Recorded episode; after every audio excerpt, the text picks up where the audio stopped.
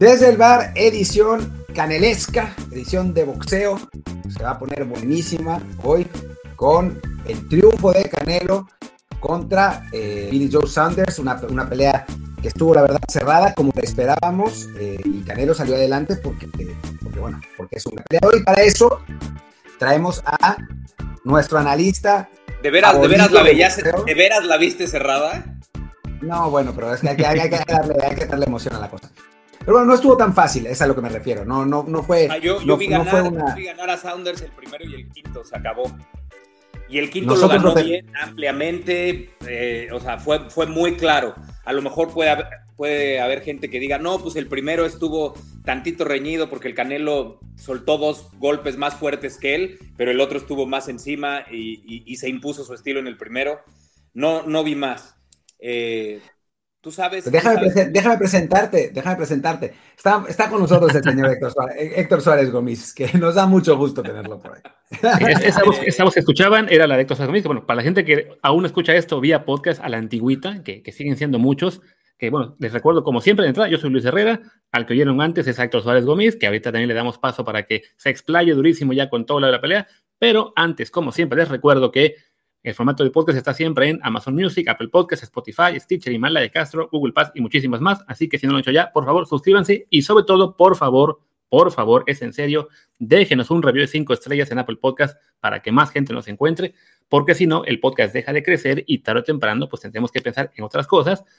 Y también, para que no pensemos otra cosa, síganos en Twitch, twitch.tv, diagonal Luis RHA o diagonal Martín del Palacio. Ahí hacemos el programa en vivo todos los lunes, martes y jueves a la una de la tarde y en ocasiones también el miércoles después de la Champions League o cualquier partido que haya en Europa. Y ahora sí, vamos con el tema del día.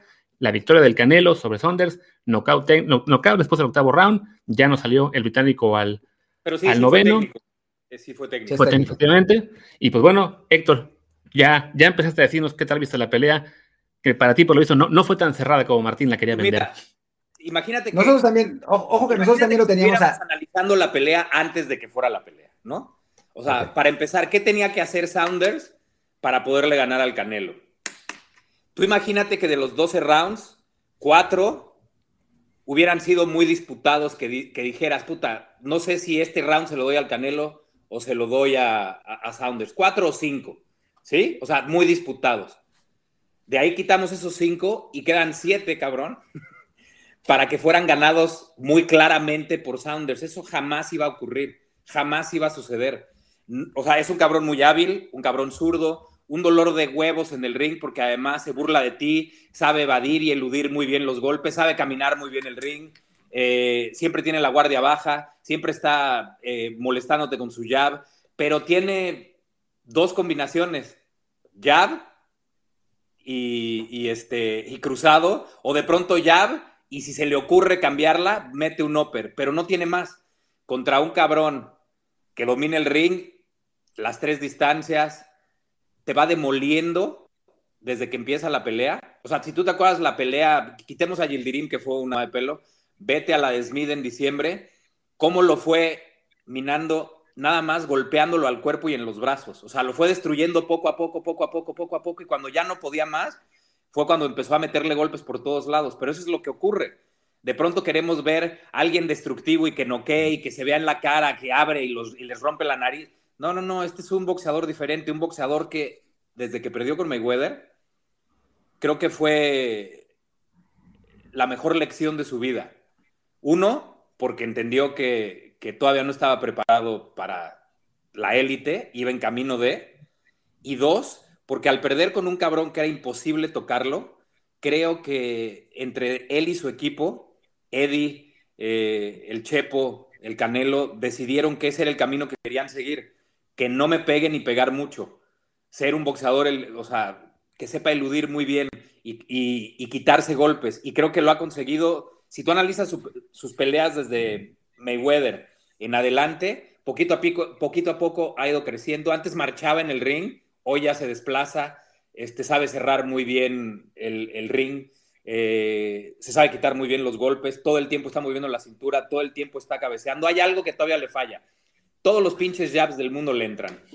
Nunca he entendido por qué. Ya sean de un boxeador de derecha o de guardia, o de guardia zurda, todos los jabs le entran. Si te vas a la pelea con Erislandi Lara, todos le entraban. Bueno, Kovalev, que además Kovalev estaba prácticamente peleando en, cámara lenta, esos brazos largos y su izquierda larga, que además venía de noquear con un jab. O sea, todos le entraban. Algo pasa con ese recto que el Canelo no alcanza ni a mover, ni a cabecear o a mover la cintura, pero todos los demás, los demás golpes se los quita muy bien. Y nunca vas a ganarle a, un güey así de potente con el puro jab. Entonces, todo eso que vimos a, de Sounders marcarle al Canelo fueron muchos jabs y de pronto tres, cuatro rectos y se comió todo lo demás. Eh, a lo mejor no estaba siendo tan lucida su pelea, pero lo estaba machacando, machacando, machacando, machacando. Y pues ese golpe final que además coincidió con dos fuerzas encontradas, ¿no? La fuerza de, Sounders eh, bajando y el, y el Oper entrando. No sé si tú te diste cuenta que tenía sumido aquí desde que llegó a su esquina. O sea, en, la pelea se veía que tenía algo muy marcado en el ojo y se le veía muy oscuro. Pero cuando llega a la esquina, antes de que le empezaran a aplicar la plancha o cuando se la llegaban a quitar, se le veía hundido esa parte del pómulo. Eh, qué bueno que no lo dejaron salir. Escuché muchos comentarios, por ejemplo, Berlanga, eh, este boxeador puertorriqueño, eh, después de la pelea dijo que Saunders era un pussy. Dices, ¿cómo? Oye, cabrón. Primero es un, es un güey de tu pinche profesión, ¿no? Que acaba de ser lastimado seriamente. Le reventaron, no sé en cuántas, cuántas fracturas tiene en el, en el pómulo, que no se llama, o sea, cuatro, el orbital. Cuatro fracturas. Cuatro fracturas, imagínate.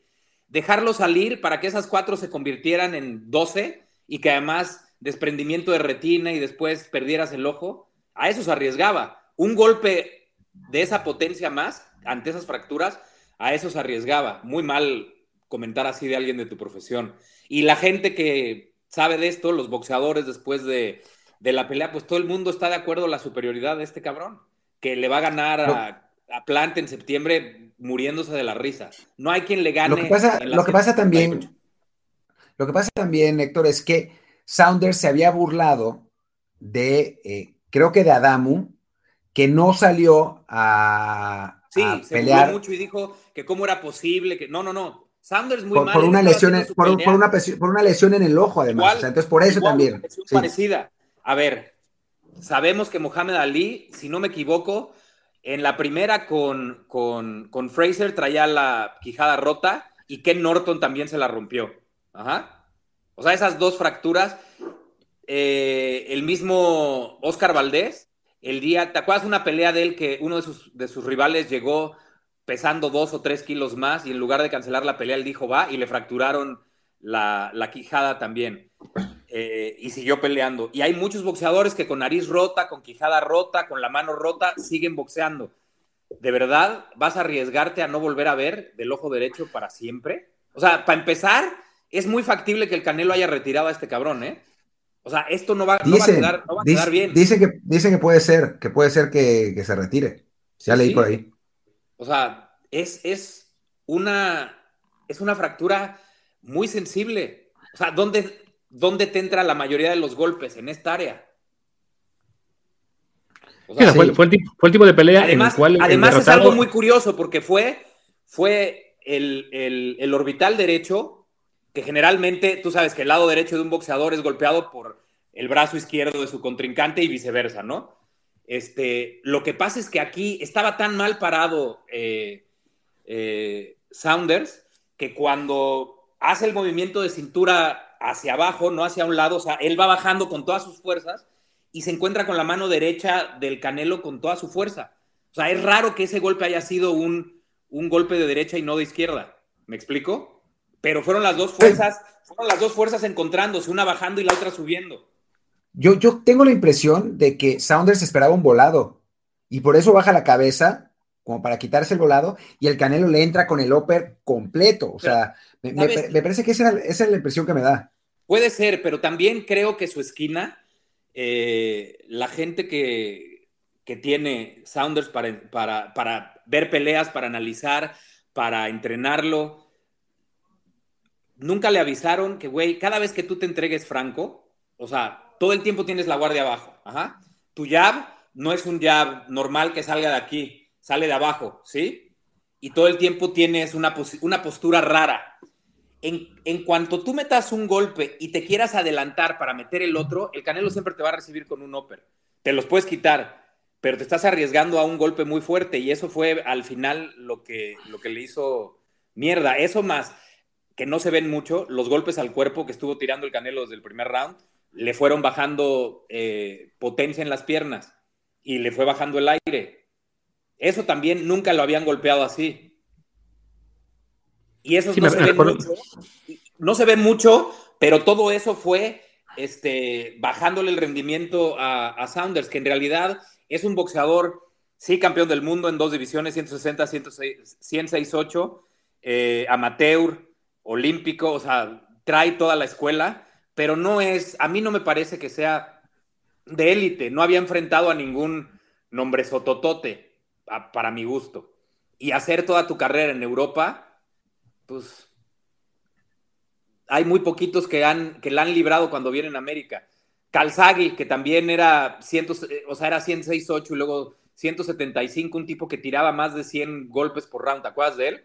De Joe Calzagui, era buenísimo, o sea, era muy europeo, muy en la escuela de, de, los ingleses, de los británicos, pero era muy bueno. Él, yo, o sea, creo que Saunders no pertenece a la élite y el próximo plan tampoco, ¿eh? De él hablamos en un momento, no, no nos aceleremos tanto, vamos, Sí, no, no, no, o sea, sigamos con la pelea de Canelo. es Claro. muy fácil el Canelo. Sí, sí, lo entiendo, lo entiendo. En la 106.8. No Sí, no, hay, lo sé, lo sé. So- Solo es para que no nos acabemos los temas No, en 15 era su minutos. Aguántanos un momento. que por ahí está Benavides, ok, que por ahí está. Berlanga. Berlanga había ganado 16 de sus peleas por nocaut en el primer round y nada más bastó que lo viéramos boxear a 8 y no tiene pero ni combinaciones, pero ni aire, pero ni piernas, pero ni nada, o sea, es puro golpe de fuerza. O sea, no veo a alguien que le pueda, que le pueda ganar. Eh, Charlo, que de las 160 suba a las 168, no le va a hacer nada. Yo creo que el camino del. Canelo es undisputed y subirse a las 175. Y entonces Eh, ahí sí van a estar cabroncísimas las peleas.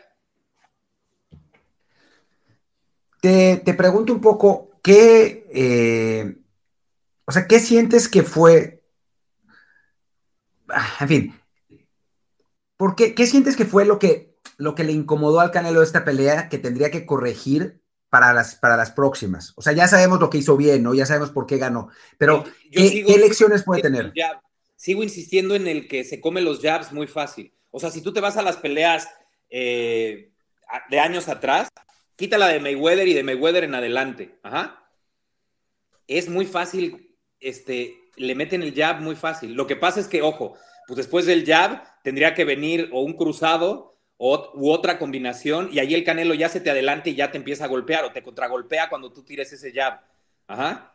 Eh, creo que ese es, eso es lo, lo que más tendría que corregir, pero de ahí en fuera lo veo muy completo, muy completo, con combinaciones poderosas, caminando muy bien el ring, ahora sí. Eh, incluso se llega a ver elegante por muchos momentos a la hora de moverse. Técnicamente ya es un boxeador que no nada más domina la técnica, sino que además se ve, se ve elegante, se quita los golpes con gran facilidad cuando mueve la cintura y cuando cabecea. Eh, algo que es muy complicado, o sea, dominarlo, es ese medio pasito atrás para quitarte golpes, eso lo hace muy bien el Canelo. Antes, antes le costaba trabajo, ya lo hace muy bien. Eh, el jab, yo nada más veo eso, el jab. Que le- o sea, no el suyo, vamos, el, el jab que se come, ya sea de un boxeador diestro eh, o, o zurdo.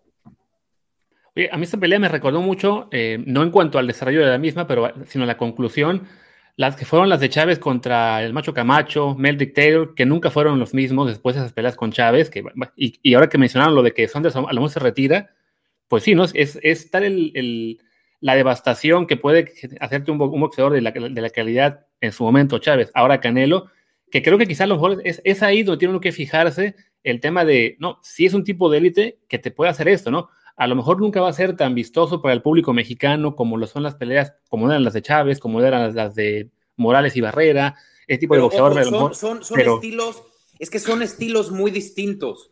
claro, O sea, no es lo mismo un boxeador que pega y no le gusta que le peguen, a un boxeador que pega y le vale madre recibir tres con, con tal de dar diez. Que ahí está Barrera, que ahí está Morales, ahí está Chávez, pero ojo, Chávez tenía una pinche cintura de goma. Si tú ves sus peleas, no para de ir de un lado, o sea, como péndulo de un lado para otro y, la, y, el, y, el, y el, movimiento de, cabeza también, aparte de, de golpear como patada de, mula, ¿no? O sea, el golpe que te diera y que te acomodara con las combinaciones que fueran, siempre te demolía. Mencionas la, la pelea con, con Meldrick Taylor, que para todo el mundo en las tarjetas iba ganando Meldrick Taylor. Sin embargo, antes del round número 12, vele la cara a uno y al otro. Si tú no, te, si no, si no nos vamos a las tarjetas, tú sabes que el que va perdiendo es Taylor. Lo es, que es más o menos lo que hace el Canelo, te va acabando, acabando, acabando, acabando. Hay un golpe de Taylor en el round 12 antes de que lo tiren. Él suelta, no me acuerdo si es un gancho de izquierda o un volado de izquierda o derecha. Chávez nada más da medio paso para atrás y se va de boca, de que ya ni siquiera las piernas le funcionaban. Y segundos después viene el famoso knockout eh, en el que ya no lo dejan, o sea, Richard Steele ya no lo deja salir, faltando segundos. Pero dices bien, Taylor, no es que se le haya acabado la carrera porque ahí siguió peleando. Sin embargo, ese gran prospecto de, de los Duba, que había sido olímpico y demás, que pintaba para ser un gran boxeador, nunca más lo fue. Nunca más, ¿eh? Y el macho. Así es. Pues el macho, el macho después de la pelea de Chávez, eh, a lo mejor ya no tuvo grande. Le ganó a Sugar Ray Leonard, que nada tenía que estar haciendo Sugar Ray Leonard peleando con el macho ya después de haberle ganado a, a, a este a Marlos Marvin Hagler. Eh, porque después de ahí Leonard sube a 1.75, gana semicompleto, luego va con Terry Norris, que lo hace mierda, muy rápido a Leonard, y luego va con el macho, Sí, no, el macho no volvió a ser el mismo, pero ya tampoco volvió a tener grandes peleas así. Empezó a boxear con, peleadores ya mayores, eh, de, retiro y que regresaban, pero una madriza de ese tamaño no te vuelve a ser el mismo, nunca más. Y, Billy Joe Saunders, que el tope había sido llegar con el Canelo, que no es un boxeador de élite, un boxeador hábil, sí, con oficio, con cierta técnica, eh, con un estilo muy definido, que no, que no le hace daño a sus rivales. O sea, basta descifrar que te va a estar eh, marcando con, ya sabes, con su pie delantero y con su brazo estirado el derecho, que con ese te va a estar dando jabs. Y tiene dos golpes, el, el jab y te da o un, o un, cruzado o te da un upper. Pero intercambio de golpes es complicado que, que o sea, trata de ver peleas de él, de, de antes, y no, no, no se arriesga tanto. Es muy elusivo. Y estaba frente a un rival que demuele a, a, todo aquel que se para enfrente de él. Sí, que se esperaba que fuera una pelea incómoda por, por eso, ¿no? Por ser zurdo, por, por la velocidad para salir, por, que por, eso, ¿no? fue, ¿eh? Sí, ese quinto round fue, fue complicado para Canelo, ¿no? O sea, ese quinto round fue totalmente de Saunders, hizo muchas cosas, eh, repitió golpes, o sea, eh, de pronto llegó a meter uno y dos jabs seguidos y de repente llegó este, incluso hasta darle un cruzado con la izquierda. Hay un momento que parece que hay un clinch. Eh, el referee va a intervenir, sin embargo, el Canelo se zafa, camina para atrás y antes de que dé un paso más, este güey eh, sí se aviva y, le da, y le da un zurdazo que digo que no le hizo gran cosa. O sea, si te fijas, de tanto jab que dejó entrar el, el ojo izquierdo del Canelo en la esquina de aquí, estaba, estaba maltratado, tenía hasta como una costrita de sangre, un, y, tenía, o sea, ya en la conferencia de prensa se le veía, y aquí él dice que por ahí de pronto recibió un cabezazo que es normal, zurdo contra derecho se pisan y se van a, y, se van a dar cabezazos porque tu contrario lo hace todo al revés de lo que estás acostumbrado que lo hagan los demás. Pero yo no la vi ni pareja, la vi incómoda, incómoda es más que pareja. O sea, sí vi que Saunders el, el round uno lo ganó, eh, él fue el que más golpes soltó y después en el quinto fue muy claro. De ahí en fuera lo vi todo el Canelo. O sea, a lo mejor no soltaba tantos golpes el Canelo, pero lo que soltaba era muy fuerte y le hacía daño. nosotros dimos, el primero se lo dimos a Canelo, ya no me acuerdo qué otro, porque también le dimos dos a Saunders, ya no me acuerdo qué otro le dimos. El quinto y el séptimo, que en las, que en las tarjetas de los jueces eran primero y quinto se lo dieron todos al Canelo, que perdón, a Saunders, nosotros le dimos el primero al Canelo, de hecho, y luego en el, séptimo. Uno y cinco. Ajá, y luego los jueces hubo uno que le dio el séptimo también, creo que también nosotros, no sé si no me acuerdo bien. Eh, y después, eh, bueno, los ingleses estaban furiosos. Decían que, que las tarjetas de los jueces eran un robo, no, pero a ver. Que, estaba, que estaba pareja la pelea. No estaba pareja y, las, y, cuando ganas por nocaut o pierdes por nocaut, o sea, valen madre las tarjetas. Ya perdiste, o sea, las tarjetas ya no, ya no tienen. Eh, gran, si tienen validez porque están calificando los pinches rounds, pero ya no son importantes. Perdió porque le reventaron en cuatro el hueso de aquí, güey. No, no estaban furiosos porque decían, decían que la pelea estaba arreglada para Canelo y que ya los jueces ya habían decidido y, no sé qué, y que solo porque Canelo le pegó, o sea. No, a ver, es, esto, es, esto es bien importante. En esta pelea incómoda que llegó a ser por momentos, incómoda porque era difícil pegarle a Saunders, pero no, fue, no es que fuera o sea, incómoda porque Saunders le estaba pegando mucho al Canelo. Para poder ganar rounds tienes que soltar las manos, tienes que soltar golpes, tienes que meter combinaciones. Si no le pegas a tu rival, ¿cómo chingados vas a ganar un round? Y una cosa es que sea incómoda porque golpear a este güey es complicado. Y otra es que fuera complicada porque le estaba pegando mucho al Canelo y eso nunca ocurrió.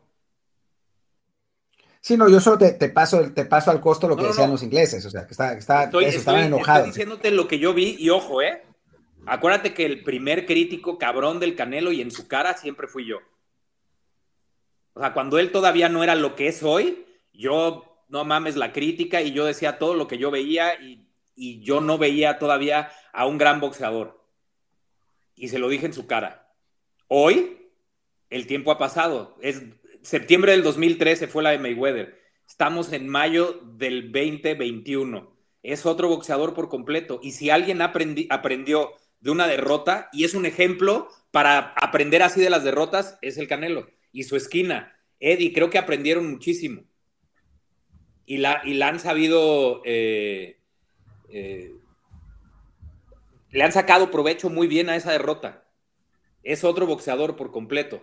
Te puede caer bien o te puede caer mal. Yo no quiero que a, mí, o sea, no es que a mí me caiga bien o mal, yo veo lo que, lo que ocurre ahí.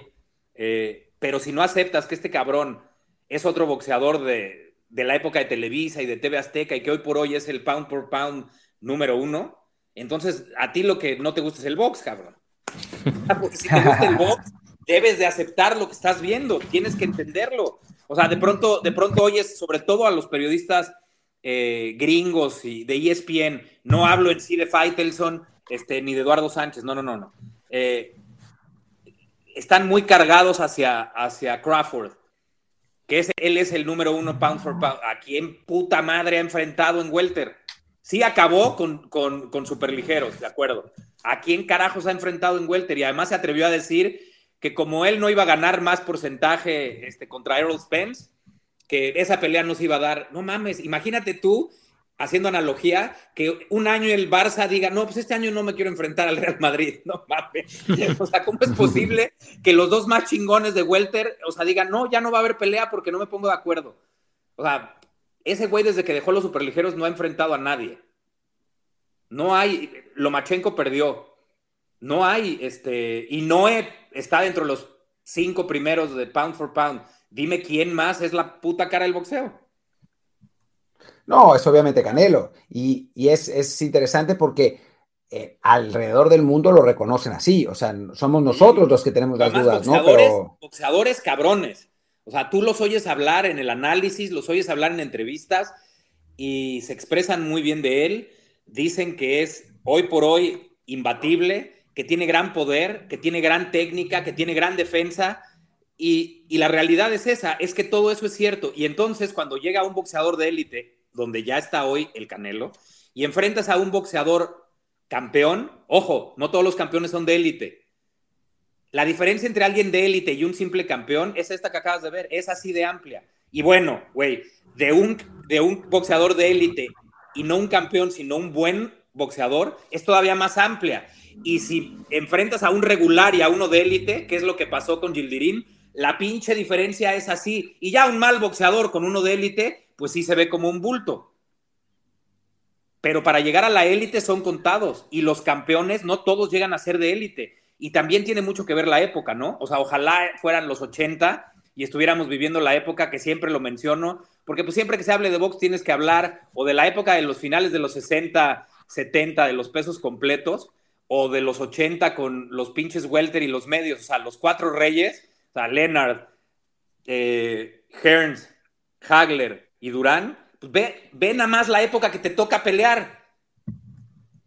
Muy distinto, ¿no? Y, por ahí, y, además... ellos eran los cuatro reyes, siempre hablo del virrey, que era Wilfredo Benítez. O sea, entre todos, más, más los que se iban acumulando, entre todos ellos, cabrón, estamos hablando de los mejores boxeadores de la historia, viviendo en la misma época y en, el, y en la misma división.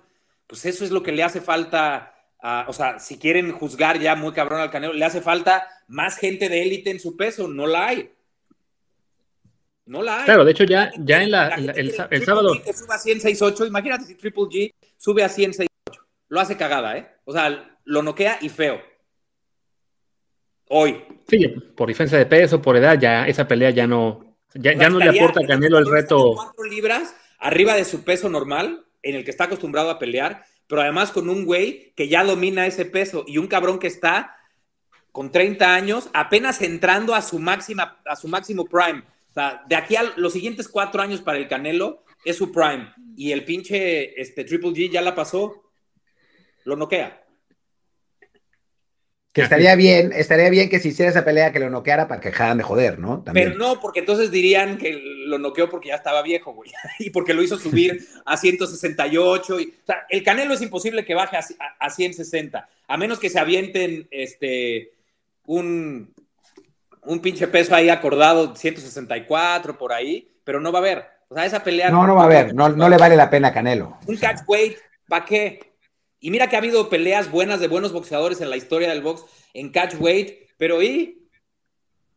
Pero que es, que es lo mismo un poco, digo, no, no, no es lo mismo, pero eh, de, eso no tiene nada que ver, pero no sé por qué dije es lo mismo, pero a, lo que iba es eh, que tanto a, a, Canelo no le sirve ya una pelea con Golovkin, como no le sirve una pelea con Benavides, ¿no? O sea, no tiene nada que ganar peleando con Benavides. O sea, Benavides llega sin haber peleado contra nadie, contra nadie importante. No, pero siendo un muy buen boxeador y ex campeón, que el, que, el, que el cinturón lo pierde en la báscula, que eso no se le puede perdonar a ningún pinche boxeador profesional. O sea, perder tu pinche cinturón en la báscula es de alguien que no es profesional. Tienes que dar un peso para poder, para poder pelear en tu división. Eso está muy mal. Pero, ya, pero ¿qué, tendría, ¿qué, tendría, que ganar? si le dieron la oportunidad a Gildirim, tendrían que darle una oportunidad a, Benavides. ¿Qué es mejor boxeador que, que Gildirim? Mucho mejor. No, es muy buen boxeador. Es muy fuerte y es, y es, es, un, es, un, es un estilo que se le complicaría. Brazos largos, ya sabes, lo que te digo que el jab suele comérselos una y otra vez. Eh, es un boxeador fuerte que tira muchas combinaciones. Sería una pelea eh, aguerrida. Que yo no estoy diciendo que Benavides le ganaría, no, pero por lo menos le daría batalla. Que ya es lo pero no se va a dar. ¿Qué es lo que esperaba no la gente de pronto con Tyson? No, pues güey, este, ya por lo menos un boxeador que le dé batalla. Y la gente que sabía de box, que sabía que el, otro güey era demasiado rápido para hacer peso completo, demasiado bajo para hacer peso completo, pero pegaba como ningún peso completo en la historia, nada más moviendo la cintura de lado a lado a, a esa velocidad y regresando con ganchos, los iba a acabar. Llegó el primer boxeador que se le paró y lo empezó a boxear. Además, combinado que no venía bien preparado en la pelea de Japón y ve lo que pasó. sí, bueno. Sí, a ver, Tyson yo creo que hubiera destrozado a Buster Douglas si no se lo hubiera pasado de putas y metiéndose cocaína antes de la pelea de Japón, ¿no? O sea, también creo que, creo que eso, eso influye también. Pero, pero bueno, ¿tú qué, qué, peleas crees que, o sea, cómo crees que vaya a ser el arco de carrera de Canelo de aquí en adelante? O sea, yo creo que o sea, él, él tiene en su mente, y nos queda muy claro, que quiere ser el primer mexicano undisputed, pero además undisputed en 168. Puta. Eso nunca había, o sea, ¿cuál era el primer campeón que habíamos tenido en ese peso, cabrón? Sí, no. ¿Quién? Es él, ¿no? ¿El zurdo? ¿El zurdo? Ah, sí, el zurdo. Pero eh, nada más, ¿no? Chávez, Chávez Jr., cuando Canelo fue 154, él fue 160, ¿no? Sí. Sí, o sea, son pesos que, no, que por nuestra genética no se nos da. Tú sabes, levantas una piedra y salen boxeadores por todos lados, pero el 90% son peso gallo, güey. O sea, ahí, ahí están todos. Entre gallo, super gallo, pluma, super pluma, ahí andan. Eh, eh, mira. A ver, aquí tengo, la, aquí, tengo la, aquí tengo la lista, la lista de, O sea, va a ser un despido en 168. Ajá. Eso no lo ha logrado ningún mexicano. A menos Yo creo que, nadie, ¿no? Creo que, en esa categoría no. Acuérdate, acuérdate que cuando surge, primero estaba la asociación, surge el consejo, eran las únicas dos organizaciones y de pronto podías tener los dos cinturones y por todos los pedos que ha tenido la asociación surgió la OMB y la FIB, o sea, la asociación se ha dividido en tres, la federación y la organización por los problemas que han tenido. Esos cuatro cinturones, o antes cuando había tres, eso nunca lo ha tenido un solo mexicano. Nunca. Y ahora ya, estuve, ya estuve checando y sí, es el zurdo y Canelo y son los únicos campeones de... De, de 168 de 1.68. Y déjame ver de, de semipesado. Oye, y además eh, estaba no, 1.75, 1.75 es semicompleto. 200 es crucero y arriba de 200 ya es completo. Por eso, 1.75 estuvo Julio César González en 2003 y Canelo y ya. Sí, pero Julio César González no, no fue campeón del mundo. Sí fue. ¿Sí, fue, en 1.75? Sí, sí, sí. ¿México americano? Eh, no, no, no, mexicano. ¿Mexicano en, qué? ¿Campeón en qué, en qué organización? Ah, eso lo tengo que ver en otro lado. Eh, porque sí, y perdió, lo perdió en la primera defensa. Sí, no, ni puta idea. No sé sí, no, yo tampoco lo conocía. Ni siquiera había oído hablar de él. O sea, quedó campeón y ni siquiera lo pudo defender. Exacto. Ahora, ahora te digo que tengo que, tengo que verlo en BoxRec, esto. Eh, y se murió. ¿La página sí, o él? Sí, no, no, él. No, fue, fue el campeón lineal de, light heavyweight. Le ganó a Mixalseski, el, el alemán, por sorpresa, eh, por decisión dividida, y después perdió con el húngaro Solter Day por unánime en su siguiente defensa. Y ya. Y tuvo otra, tuvo una otra pelea por el título contra un tal Clinton Woods y perdió por decisión unánime dos veces. Sí, los, los, ya los pesos de ahí arriba, o sea, generalmente son afroamericanos o europeos y es muy difícil, muy difícil. O sea, Canelo, si, cuando suba las 175, no va a ser igual de sencillo. Además, por su tamaño, siempre va a ser más bajito que ellos. O sea, imagínate que pelea con Vivol o con Beterbiev. Serían unos tirazos, ¿eh? tirazos, tirazos. El de, el me encantaría verlo. No, Beterbiev es un asesino. Beterbiev es un asesino, pero por ejemplo, Beterbiev tendría algunas cosas eh, que le favorecerán al Canelo. Es un cabrón muy parado. O sea, no es un güey que se mueva todo el tiempo, no, es un güey muy parado, muy estilo europeo. Recibe, pero va para el frente, para el frente, para el frente, tirando mucho putazo. Eso, se le, eso le facilitaría a Canelo meterle sus combinaciones. Pero también recibir un putazo de ese güey no, no son caricias. Sí, no, pega durísimo. Que no es, y no es fácil entrarle, darle, darle fuerte al Canelo, ¿no? O sea, casi nunca uno lo ve recibir golpes de poder. Digo, también por sus rivales, pero es, poco común. No, no, no, pero también por su entrenamiento. O sea, él se prepara y, mira, yo esto, esto que les dije del Canelo, de cómo absorbió y cómo digirió y cómo aplicó de bien esa derrota con Mayweather, que además dijo, ese güey pelea así y le sirvió, yo quiero ser más o menos así. Se la pregunté en el programa que tengo todos los jueves con Ernesto Amador, se la pregunté al español, al hermano del Canelo. Me dijo que tenía yo razón, o sea, que sí iba por ahí.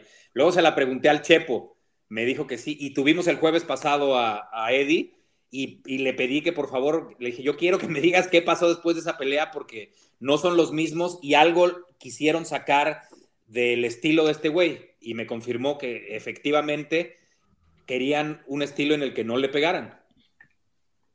Sí, que es, que es un poco el estilo que, está ahora eh, pues tratando de aplicarle a todos los boxeadores, ¿no? Reynoso. O sea, ese estilo de, ir para atrás. no me parece mal que, ojo, ese es el estilo que va a alejarlos siempre del, del público mexicano. O sea, nosotros como aficionados estamos acostumbrados al Mexican Style, si es que existe un Mexican Style, el único style que es ese es voy hacia adelante, no me quito, y si me pegas me desquito, güey. O sea, me vale, me vale madre recibir tres, pero yo te voy a meter diez. Y sí voy a ir moviéndome, tampoco voy a ir franco poniéndote mi cabeza de carnada, pero es ir, hacia adelante y tirando muchos golpes, muchos golpes. Eh, no son boxeadores a distancia el Mexican Style, es más bien de media y corta distancia, fajándose mucho, eh, golpeando mucho abajo, muchas combinaciones, y si tú te vas a los grandes campeones desde los 70 para acá, la gran mayoría son así y son los que hicieron que la gente se volviera, o sea, la gente que gustaba el box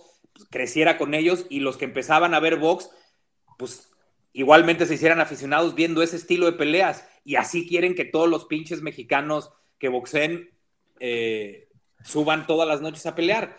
O sea, tú ves las tres del pinche eh, Eric el Terrible Morales con, con Marco Antonio Barrera y así son. Las cuatro, güey, de, de, este, de Márquez con, con Israel Vázquez, así son las cuatro. Bueno, ¿cómo fueron las del pinche Márquez con Paquiao? Las cuatro también. Sí, sí, obviamente. Esos son los boxeadores que adoran. Bueno, y ves las de. Tú ves las tres del pinche Púas Olivares con Chucho Castillo y así son.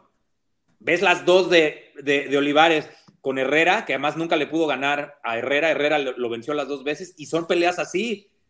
Las de Zárate y Zamora, cabrón, así fue la pelea, pero todas las peleas de Zárate eran así, y así te sigues yendo, y Sal Sánchez y el pinche, este... me acuerdo, la de Chávez contra Ramírez fue una, una pinche carnicería. Sí, lástima, lástima del cabezazo, y Ramírez, o sea, perdió por puntos, pero por la descalabrada, que ya no lo dejaban continuar, ¿no? Y la de la Sabache.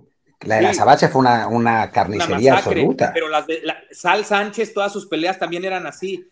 De pronto viene Chávez, que es así, todavía más técnico. Igual Sal Sánchez era muy técnico y surge alguien como el finito. El primer, o sea, que era más o menos en el estilo de Miguel Canto, el maestrito. O sea, que era muy técnico, se quitaba muy bien los golpes, todos sus golpes los que tiraba, eh, parecía que estaba bailando ballet, de ahí el pinche apodo. Y Márquez era muy parecido en, ese, en, ese, en esa técnica y ya los boxeadores empezaron a cambiar. Sí, y con el finito, eh, con el finito creo que, que también no se le criticó tanto porque era un peso muy bajo, ¿no? O sea, entonces siempre. Sí, y siempre fue, o sea, es contemporáneo de Chávez, entonces, pues Chávez era el gran ídolo y al finito se le reconocía como un muy buen boxeador, pero jamás generó la, pasión que generó Julio César. ¿no? Sí, sí, al final, sí, al final y cuando, y cuando, cae, de, cuando cae de nalgas para atrás en, en, la pinche plaza de Toros México, puta. la, de Rosendo, ¿no? Sí, la de Rosendo Álvarez, todo el pinche mundo nos... O sea, de hecho el, empate fue así de, puta, salvaste apenas el empate, que fue muy distinta la, la de vuelta, que iba a ser en el fin de semana del septiembre 11 y la tuvieron que retrasar un mes, que fue en la misma velada que Bernard Hopkins este, peleó con, ay, con este puertorriqueño, con Tito, con Félix Tito Trinidad. Tito Trinidad, sí, en esa, en esa misma velada, eh, era, para ese fin de semana se retrasó y se fueron un mes después.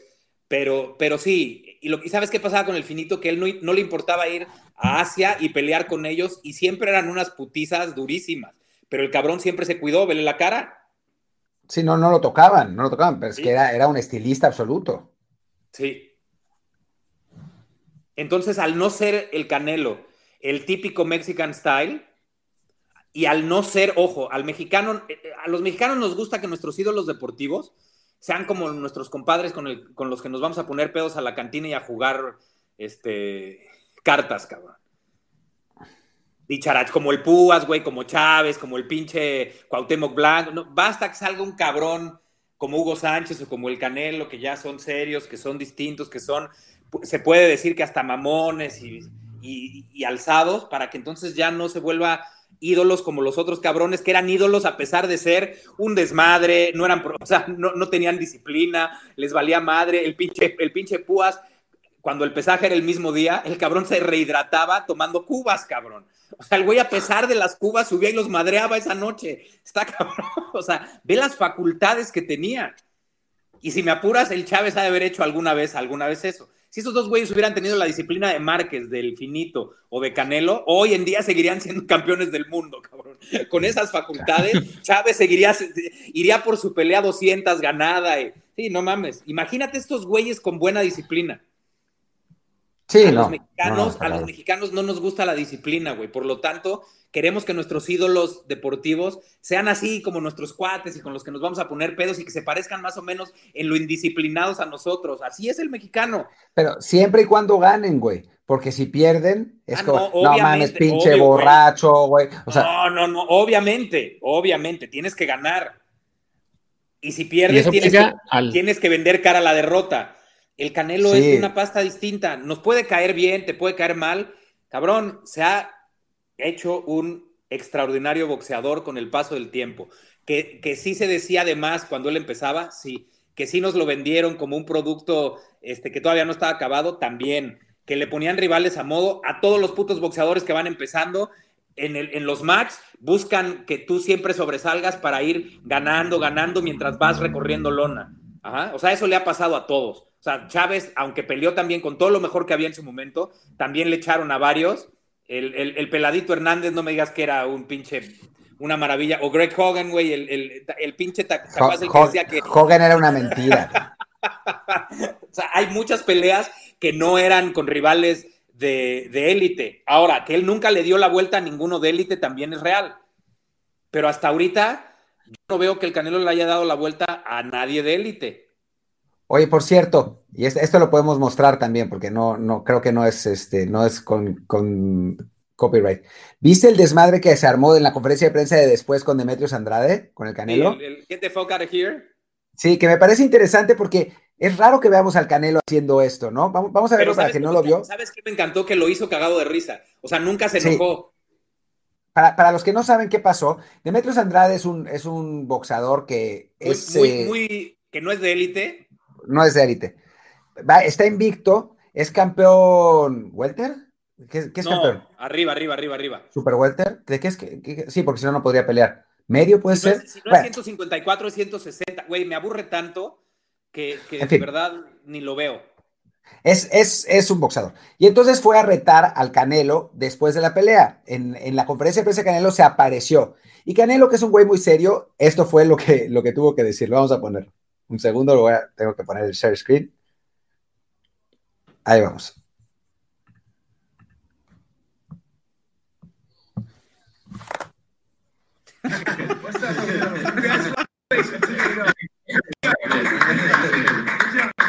I know, I know that. Man, you fight with nobody. Okay. Man, you are a champion, but are you? What? Man, you fight with nobody. You won. You won against nobody. Okay, a lot of people. Get the fuck out of here, man. Can't get out of here. Get the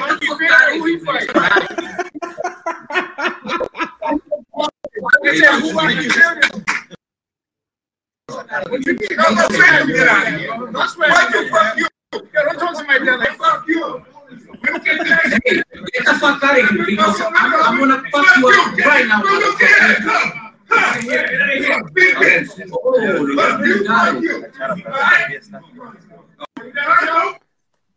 Bueno, creo que ya podemos, podemos volver. Este cuate es, ahora mismo es campeón de peso medio de la organización.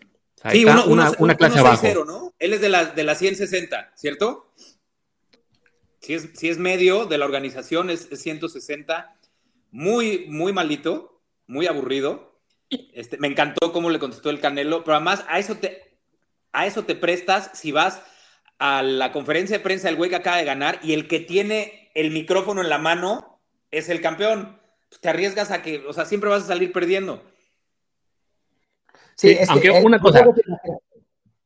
Solo un detalle. A ver, sabiendo que, bueno, buena parte de lo que es el boxeo actual también es un poco el show alrededor de las peleas, ¿qué tanto esto puede haber sido ya prefabricado? Sobre todo porque yo, me, quedó, me quedó grabado que en la entrevista con TV Azteca, después de la pelea, Canelo, digamos que dejó abierta la posibilidad de que no ocurra la pelea con Kelly Plant porque dijo que... pero entonces puede ser Benavides.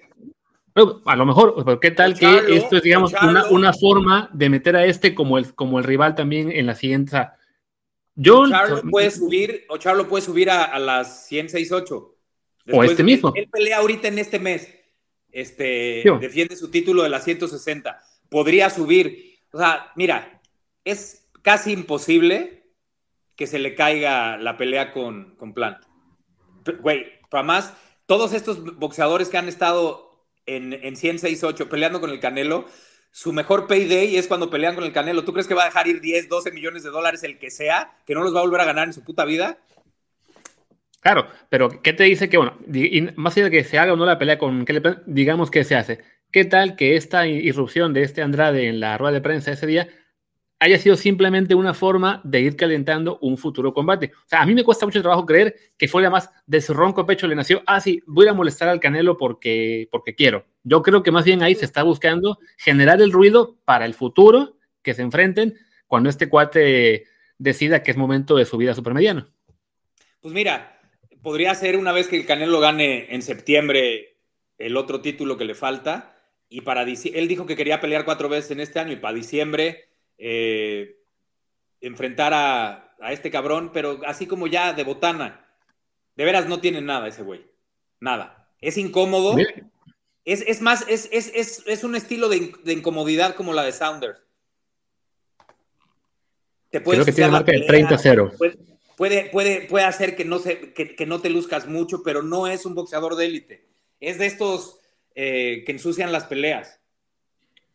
De acuerdo. Veo que tiene ya 33 años cumplidos, marca de 30-0. O sea, sí pinta que para Andrade una pelea con Canelo, como decías, ¿no? Sería su gran payday. Entonces es la forma de ir preparándola, ¿no? Entonces sí, yo sí lo veo como eso. Como...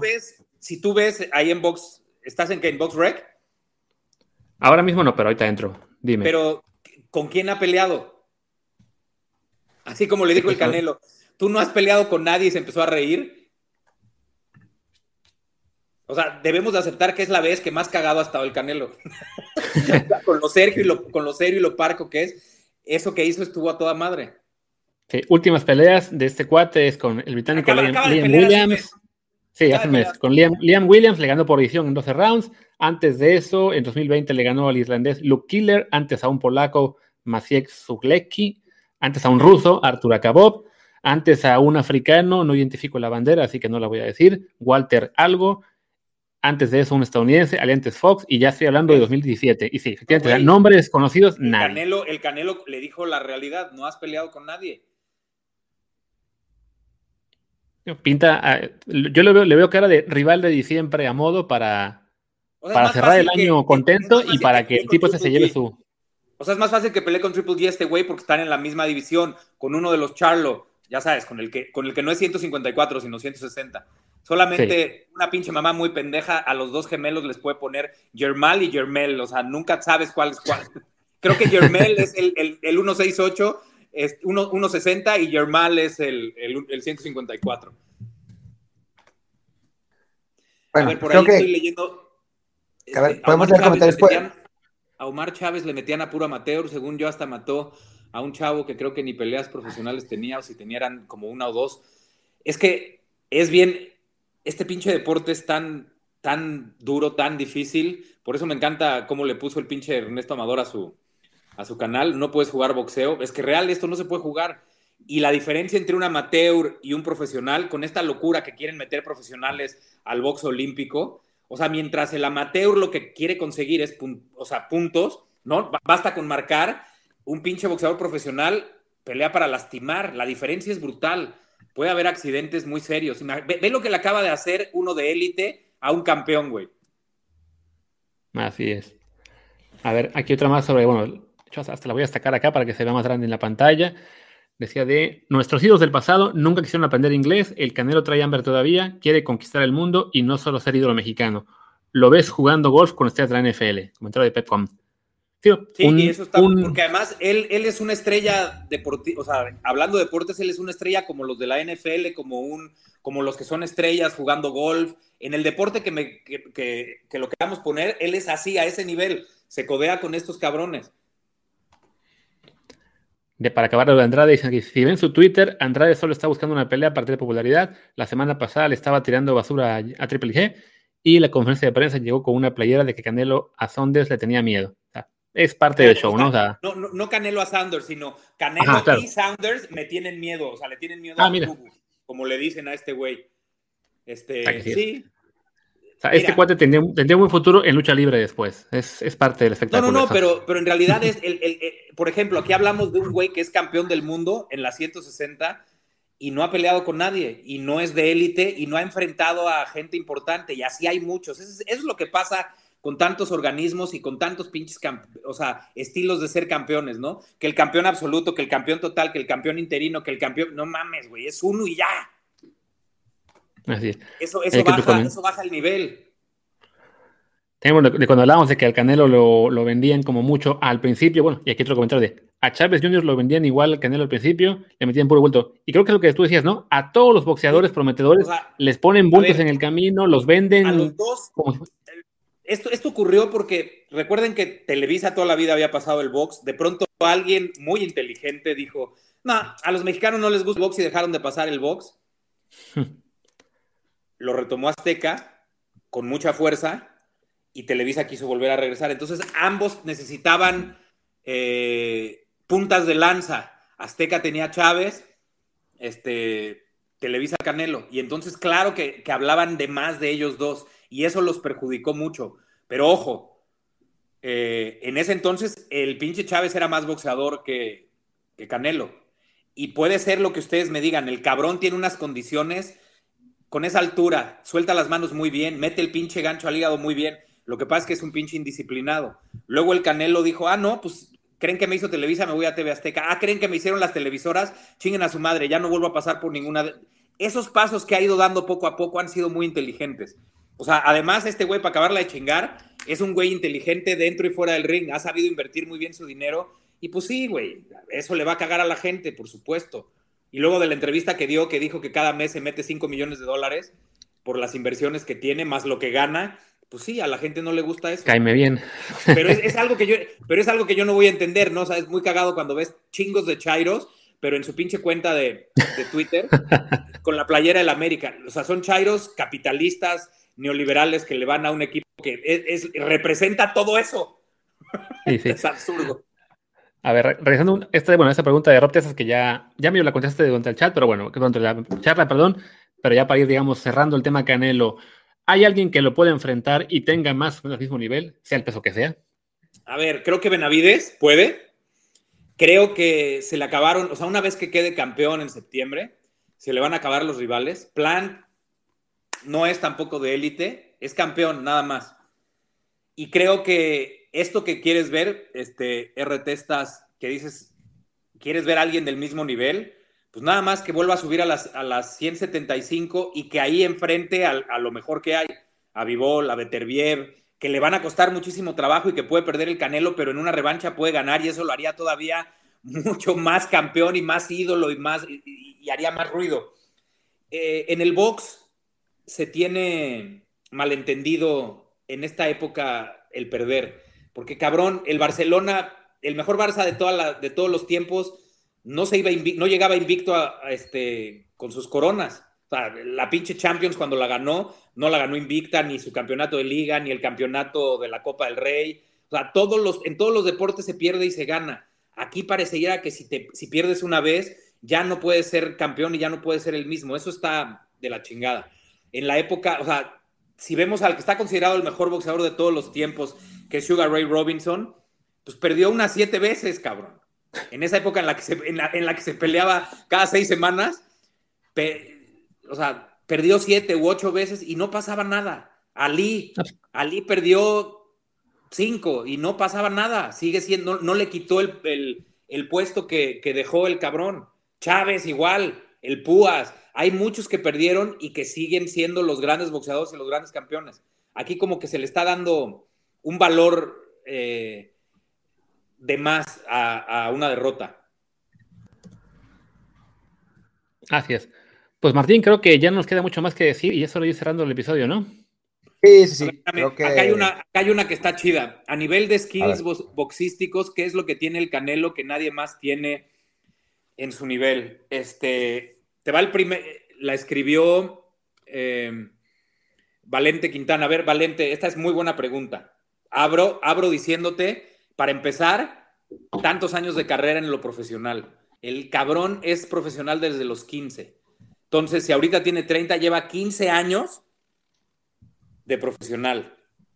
Dos, aunque los haya enfrentado de salida, ha enfrentado a lo mejor que ha habido en sus pesos, de, o sea, no le ha dado la vuelta a nadie. Sí, ya sé que enfrentó a Coto, pero Coto ya no era el mismo, de acuerdo. Pero también a, Mosley, de acuerdo. Pero eh, vamos, no le dio la vuelta a Lara, este, a Jim Jake, o sea, ha estado con todos. Eso también te da un gran aprendizaje.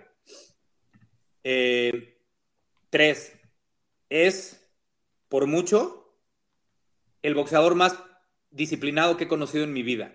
Más está a la altura de la disciplina de Marvin Hagler, que era otro así que el cabrón corría cinco millas, nevara, lloviera y además las corría con botas, con botas de trabajador, de obrero. Así le gustaba correr al pinche Marvin Hagler todos los días. Eh, porque ni siquiera Mohamed Ali tenía esa disciplina.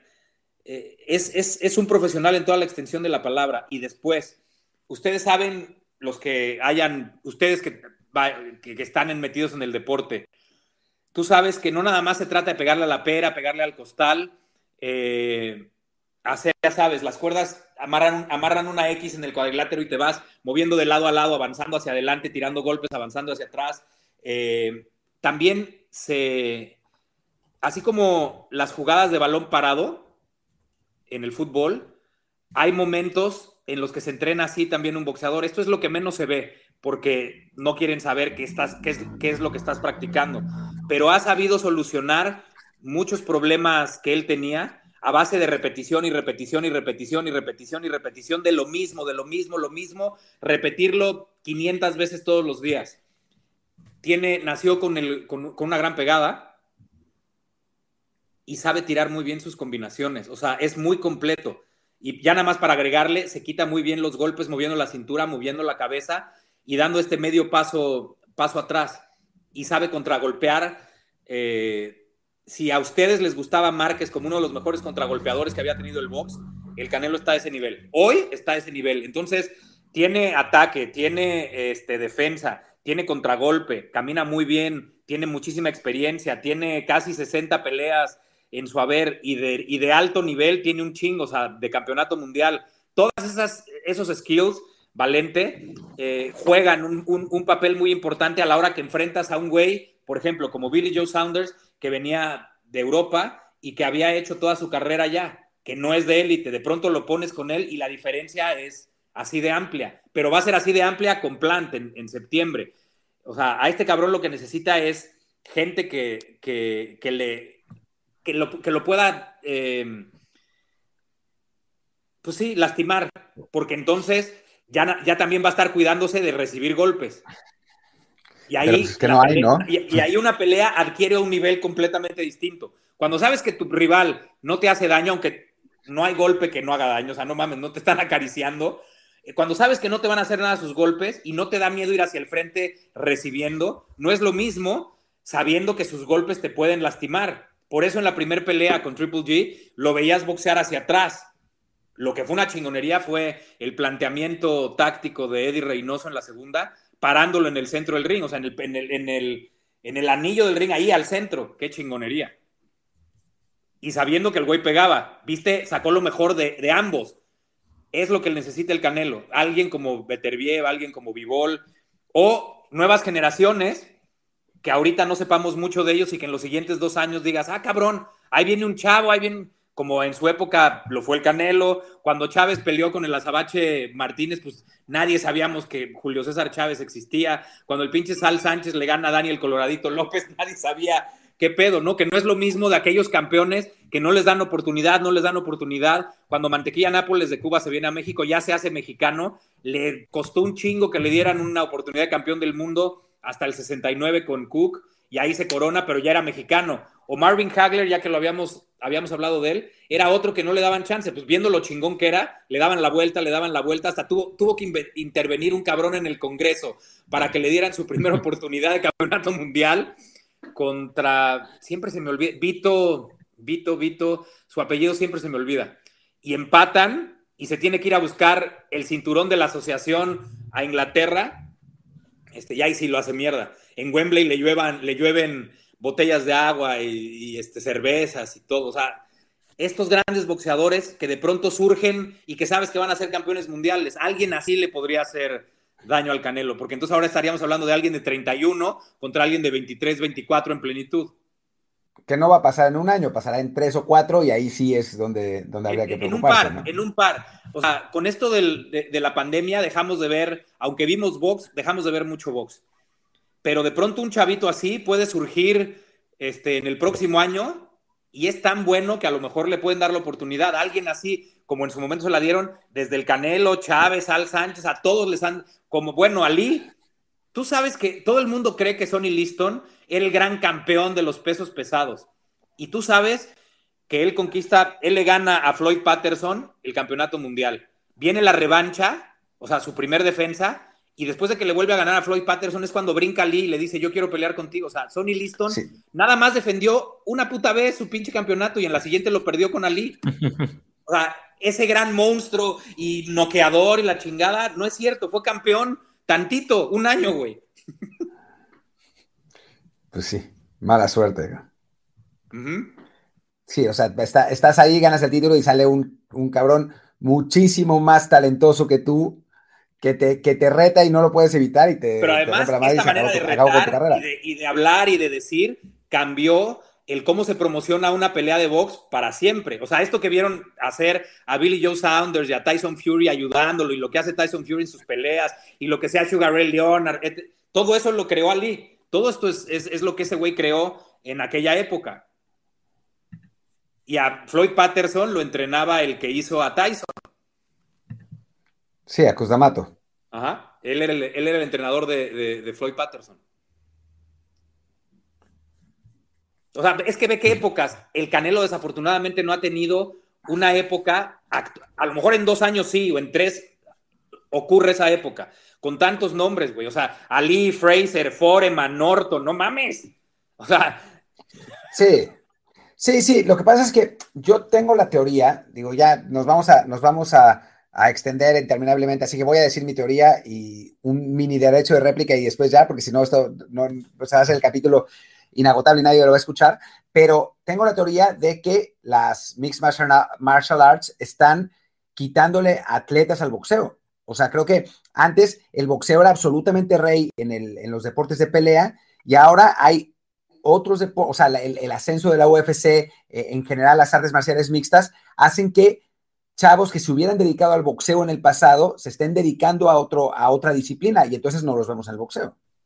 Sí, que, que tiene, ha encontrado su nicho muy bien, tiene grandes seguidores, millones de seguidores, pero hasta el día de hoy no le, va, no le, no le ha podido hacer sombra al box.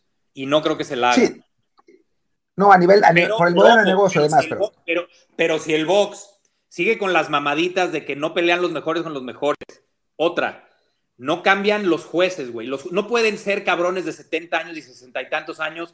Eso físicamente a tu, a tu retina, a tus reflejos, a todo, ya no ves igual, güey. Tiene que ser gente capacitada y mucho más joven. O sea, así como ha crecido, lo, que han hecho para los árbitros, como creció tanto el pinche fútbol, ya tienen el VAR, eh, este, árbitros asistentes este, pensaron en tener atrás de las porterías, o sea, hay que ayudarle a los que juecean porque el deporte los ha rebasado. El box ya rebasó a todos los jueces. O sea, no puede ser una pelea como la de Canelo Mayweather y que un pendejo salga con un 114-114, güey. O la primera de, o la primera de Canelo con Triple G, que un cabrón salga con que el Canelo 118 y dice, espérate, 118 quiere decir que en Triple G ganó dos rounds, no mames. O sea, eso no puede ocurrir. Tiene que ser gente mucho más joven y, y, no, estoy, no estoy descalificando a la gente por su edad. Creo que los reflejos de tu pinche manera de ver una pelea tan veloz, los atletas no son los mismos de hace 40 años a los de hoy, en todas las disciplinas. Igual y ya no puedes ver igual. Eso tendría que calificar, o, o meter cinco jueces, güey, o sea, no nada más uno, uno y uno, meter otro en el otro lado del ring que no hay y uno arriba y que la calificación más alta y la más baja se quiten y nada más queden la de los tres siguientes como le hacen en el, en el taekwondo. Pero algo tiene que pasar, güey, porque si no, sí se van a cargar el pinche box y lo de tantos campeones, güey. Es, es una verdadera mamada. De acuerdo. De acuerdo, de acuerdo. O sea, tú imagínate eh, pues el mundial. Es que no, pues sí, Francia es campeón. No, güey, pero pero Corea es, es, es el, es el campeón sin corona. No, güey, pero México es el campeón de los mexicanos. No, y así te empiezas a ir con que son varios campeones. No, cabrón. No, no, no, y de- y deja eso. Si Francia es campeón de un organismo y Alemania es de otro, ok, que jueguen para ver quién es el campeón. No, no, No, pueden. los equipos- porque no, los equipos no, pero los, los representan, los representa gente distinta. Entonces, ahora Francia va a jugar con Corea para defender Es su una título. mamada, No, es- una mamada. O sea, entre eso y me faltaba lo que tú acabas de decir, o sea, el cerrojazo para decir que se está acabando el box y los pinches promotores, que ojo, lo que, está- lo que hizo el Canelo es también punta de lanza porque es yo creo que el futuro del box, o sea, hey, yo me promuevo solo, cabrón. Lo que hizo Pero es que lo- para su pelea. Pero, lo, pero lo puede- lo puedes hacer si eres Teófimo, si eres Canelo. O sea, no lo puedes hacer si eres Abni Yildirim, ¿no? O sea, no, también. pero lo puedes hacer si metes una pinche ley en, la- en- en- en- en todas las, las- las asociaciones de box y decir, está prohibido la manera en la que se promociona actualmente el, boxeo. Se tiene que hacer diferente. ¿Sabes qué sería lo chingón? Como en el tenis. Ganar puntos, o sea, tantos puntos te da, empiezas como boxeador, entonces vas acumulando puntos y esos puntos hacen el, el, el 1 al 10, ¿sí? Y entonces a huevo tienes que enfrentar a tal, a ta- al, al uno o al dos porque tienen tantos puntos tú como campeón. No puedes andar eligiendo de que no, este no, no, güey. Ya llegaron a tantos puntos, automáticamente eso genera que sea una pelea de campeonato mundial. O tú ya tienes dos cinturones, automáticamente tienes que pelear con el campeón de otra división. O sea, se tendría que regular y reglamentar de otra manera. Así como en la ATP vas agarrando puntos y eso es lo que te, eso es lo que hace el, el, es el número uno, el dos, el tres. La siembra, así tendría que ser, porque es lo más legal, no de que se pongan de acuerdo los pinches promotores. Oye, pero en la de Spence y la de Crawford, eh, hubo algo chingón. Dijeron, a ver, cada quien se lleva el 40% ajá, de entrada y el que gane se lleva el otro 20% para que sea 60-40. No puede ser que digas que no a esa pelea, güey. Esa Claro. es la pelea que todo el mundo del box espera. La Pues un- sí, y, O sea, esa, esa se es, esa es la, la, la pinche eh, Ali este, Fraser, esa es la pinche Chávez Camacho, esa es la gran pelea. La Leonard Hagler, esa es.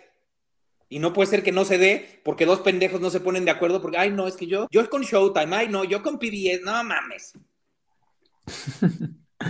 Pues bueno, cerre- cerremos esto, cerremos esto porque si no va a ser eh, muy largo el episodio, no porque no tengamos temas interesantes, porque creo que se que, que- quedaría para un rato largo, pero es que después la gente ve un podcast de un de una hora y veinte minutos si no lo quiere, no lo quiere escuchar. Pero bueno, igual, yo es- es- estoy seguro. Así de, ya, estoy ya no me van a invitar porque, porque te robas el micro, pinche gomis, ya no me invites.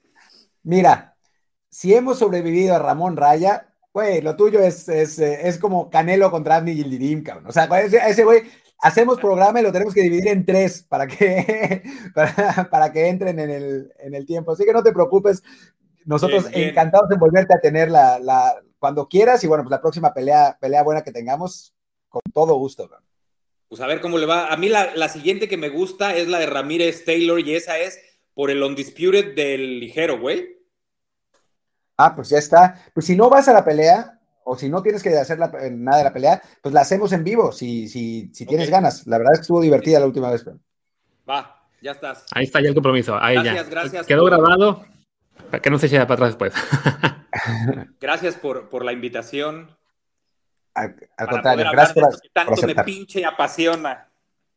Lo- Sí, no, es que es muy divertido. Pero bueno, en fin, pues muchísimas gracias por acompañarnos. No se vayan los que, los que quieren lo de la camiseta, eso lo vemos ahorita, pero muchas gracias por acompañarnos aquí en el podcast.